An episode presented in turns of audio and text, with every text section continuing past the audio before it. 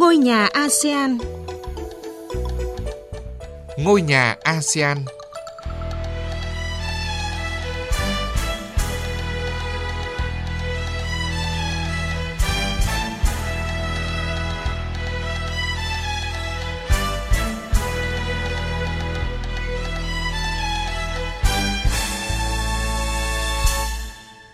Kính chào quý vị và các bạn. Chương trình Ngôi nhà ASEAN hôm nay sẽ có những nội dung chính sau đây.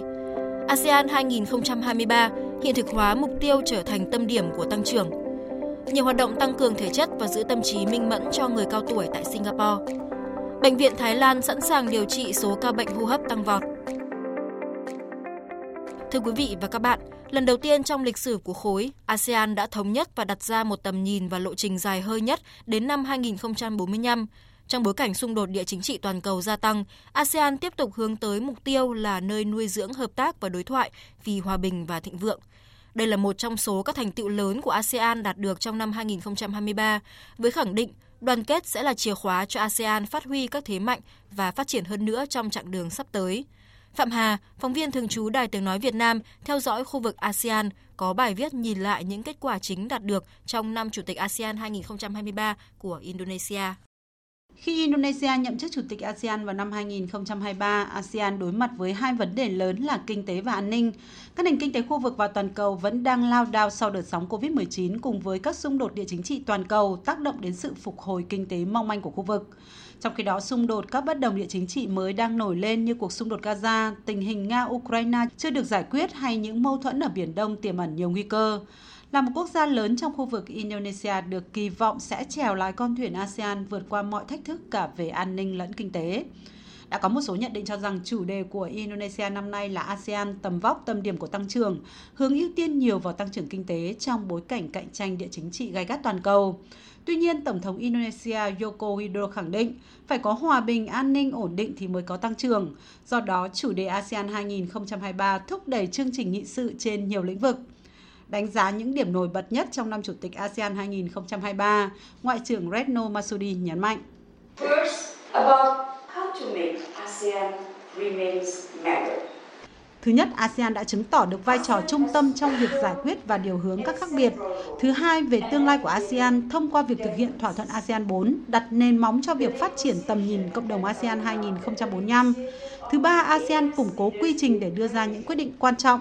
Thứ tư, ASEAN có vai trò trung tâm trong việc duy trì Đông Nam Á là trung tâm của tăng trưởng. Thứ năm là ASEAN có thể biến tầm nhìn ASEAN về Ấn Độ Dương-Thái Bình Dương thành sự hợp tác cụ thể. Diễn đàn ASEAN Ấn Độ Dương-Thái Bình Dương được tổ chức trong năm Chủ tịch ASEAN có thể tạo ra 93 dự án hợp tác. Trong tổng thể thành công chung của hội nghị ASEAN tại Indonesia nói riêng và các hoạt động của ASEAN trong năm 2023 nói chung có thể nói đều có những đóng góp không nhỏ của Việt Nam. Với tâm thế sẵn sàng, chủ động, tích cực và có trách nhiệm, Việt Nam đã có nhiều đóng góp quan trọng cho thành công chung của các hội nghị trong năm 2023. Thông điệp mà Việt Nam muốn truyền tải trong năm nay chính là tinh thần đoàn kết ASEAN, quyết tâm đóng góp thực chất hiệu quả cho công cuộc xây dựng cộng đồng ASEAN. Đại sứ Mỹ tại ASEAN Johannes Abraham nhận định. Anytime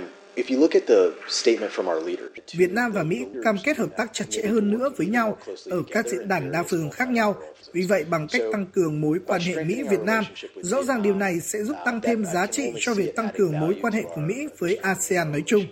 Khi Mỹ tăng cường mối quan hệ với một số quốc gia thành viên ASEAN, Điều đó sẽ giúp nâng cao khả năng hợp tác của Mỹ với ASEAN. Điều này được thể hiện rất rõ trong tuyên bố của các nhà lãnh đạo về vai trò trung tâm của ASEAN và cam kết của Mỹ với ASEAN. ASEAN đang nổi lên là một tổ chức trung tâm với sự tập hợp của các nước vừa và nhỏ cũng như sự tham gia của các nước lớn đối tác bên ngoài khu vực. Mỗi một thành viên, mỗi nước tham gia đều có những mối quan tâm riêng, nhưng điều đầu tiên quan trọng nhất là tìm ra tiếng nói chung đối với các lợi ích này. Hiện cũng có những ý kiến cho rằng các quyết sách của ASEAN đưa ra khá chậm chạp, nhưng rõ ràng quyết định của ASEAN phải dựa trên sự đồng thuận và tham vấn, những nguyên tắc đã giúp ASEAN tồn tại và phát triển thành công 56 năm qua. Mục tiêu tiếp theo là điều chỉnh để làm sao hài hòa tất cả những lợi ích đó hướng tới hòa bình, ổn định và phát triển của khu vực. Trong bối cảnh đó, văn hóa hợp tác và đối thoại của ASEAN lại được đề cao với khẳng định ASEAN chỉ có thể mạnh hơn nếu đi cùng nhau. Tổng thư ký ASEAN Cao Kim Hun nhận định ASEAN có thể đổi mới các cơ chế để giúp hoạt động hiệu quả và ứng phó tốt hơn với các thách thức, nhưng cũng cần phải tôn trọng những quy tắc hiến trương đã được nhất trí giữa 10 nước thành viên.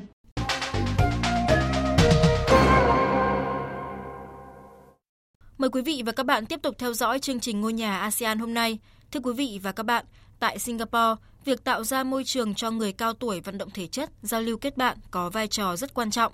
Chính vì vậy, cơ quan chăm sóc tích hợp Singapore hiện đang phối hợp với các trung tâm chăm sóc người cao tuổi, triển khai nhiều hoạt động khác nhau, không chỉ giúp cho người tham gia khỏe mạnh hơn mà còn giữ cho tinh thần minh mẫn hơn vừa được vận động thể chất, lại vừa có khoảng thời gian vui vẻ bên những người bạn của mình. Hàng tuần, bà Theo Beng Eng đều mong chờ đến ngày tới trung tâm Sun Love, nơi bà đang sinh hoạt tổ chức trò chơi đánh bóng ngồi. Bà chia sẻ rằng, Chúng tôi rất cần có những hoạt động như thế này, nếu không thì cơ thể sẽ rất cứng nhắc. Tôi cũng muốn học nhiều hoạt động hơn nữa. Được ở đây với tất cả mọi người, tôi cảm thấy vui vẻ hơn rất nhiều. Trung tâm Sun Love bắt đầu đưa trò chơi đánh bóng ngồi vào chương trình sinh hoạt của mình kể từ tháng 7 năm nay. Trò chơi là một trong số 14 môn thể thao cho người cao tuổi như bóng rổ, bóng ném, do cơ quan chăm sóc tích hợp Singapore soạn thảo. Các môn thể thao này được chia thành 3 nhóm khác nhau, phù hợp với từng mục đích riêng, bao gồm cả nâng cao thể chất và tinh thần cho người cao tuổi, đặc biệt là những người phải sử dụng xe lăn. Cuốn sổ hướng dẫn các hoạt động này của cơ quan chăm sóc tích hợp Singapore cũng ghi rõ từng bước chuẩn bị, cách tổ chức và giám sát từng trò chơi. Ngoài ra, cơ quan này đã và đang đào tạo hơn 150 nhân viên chăm sóc người cao tuổi và các tình nguyện viên thuộc 60 tổ chức khác nhau. Từ khi bắt đầu triển khai các hoạt động theo chương trình của cơ quan chăm sóc tích hợp Singapore, trung tâm Sun Love đã thấy số lượng người tương tác và mong muốn cùng tham gia tăng lên gấp đôi. Không chỉ có các môn thể thao, cơ quan chăm sóc tích hợp Singapore còn phối hợp với nhiều trung tâm công nghệ để tổ chức các lớp học về robot hay lập trình nhằm đáp ứng nhu cầu ngày càng một tăng cao và đa dạng hơn của những người cao tuổi tại Singapore. Các lớp học này thu hút rất nhiều người tham gia, bao gồm cả người cao tuổi và trẻ nhỏ. Những người đến đây dù có cách biệt về tuổi tác nhưng đều có điểm chung đó là mong muốn học hỏi và nhu cầu giao lưu kết bạn. Anh Andy Sid, quản lý bộ phận hợp tác tại cơ quan chăm sóc tích hợp Singapore cho biết. We are also looking at um, identifying programs that can help Chúng tôi cũng nghiên cứu và xây dựng một số chương trình giúp giải quyết những vấn đề mà các trung tâm chăm sóc người cao tuổi đang gặp phải. Ví dụ như thu hút người cao tuổi là nam giới tới sinh hoạt tại đây, hay là thuyết phục những người cao tuổi cô đơn sống một mình hãy rời khỏi nhà và tới sinh hoạt cùng với mọi người. Thậm chí là cả các hoạt động tạo cơ hội cho họ có những đóng góp cho cộng đồng, mang đến trải nghiệm vui và có ý nghĩa hơn đối với họ. Cơ quan chăm sóc tích hợp Singapore đã chuẩn bị nguồn ngân quỹ lên tới 1 triệu đô la để triển khai các chương trình này cơ quan hiện đang phối hợp với nhiều trung tâm hơn để tìm ra nhiều ý tưởng sáng tạo hơn nhằm nâng cao chất lượng chăm sóc người cao tuổi tại Singapore.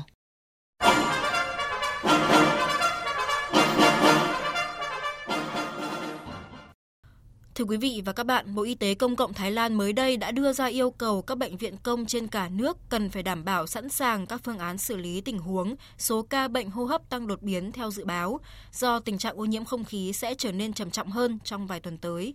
Phóng viên Đài Tiếng Nói Việt Nam thường trú tại Thái Lan thông tin.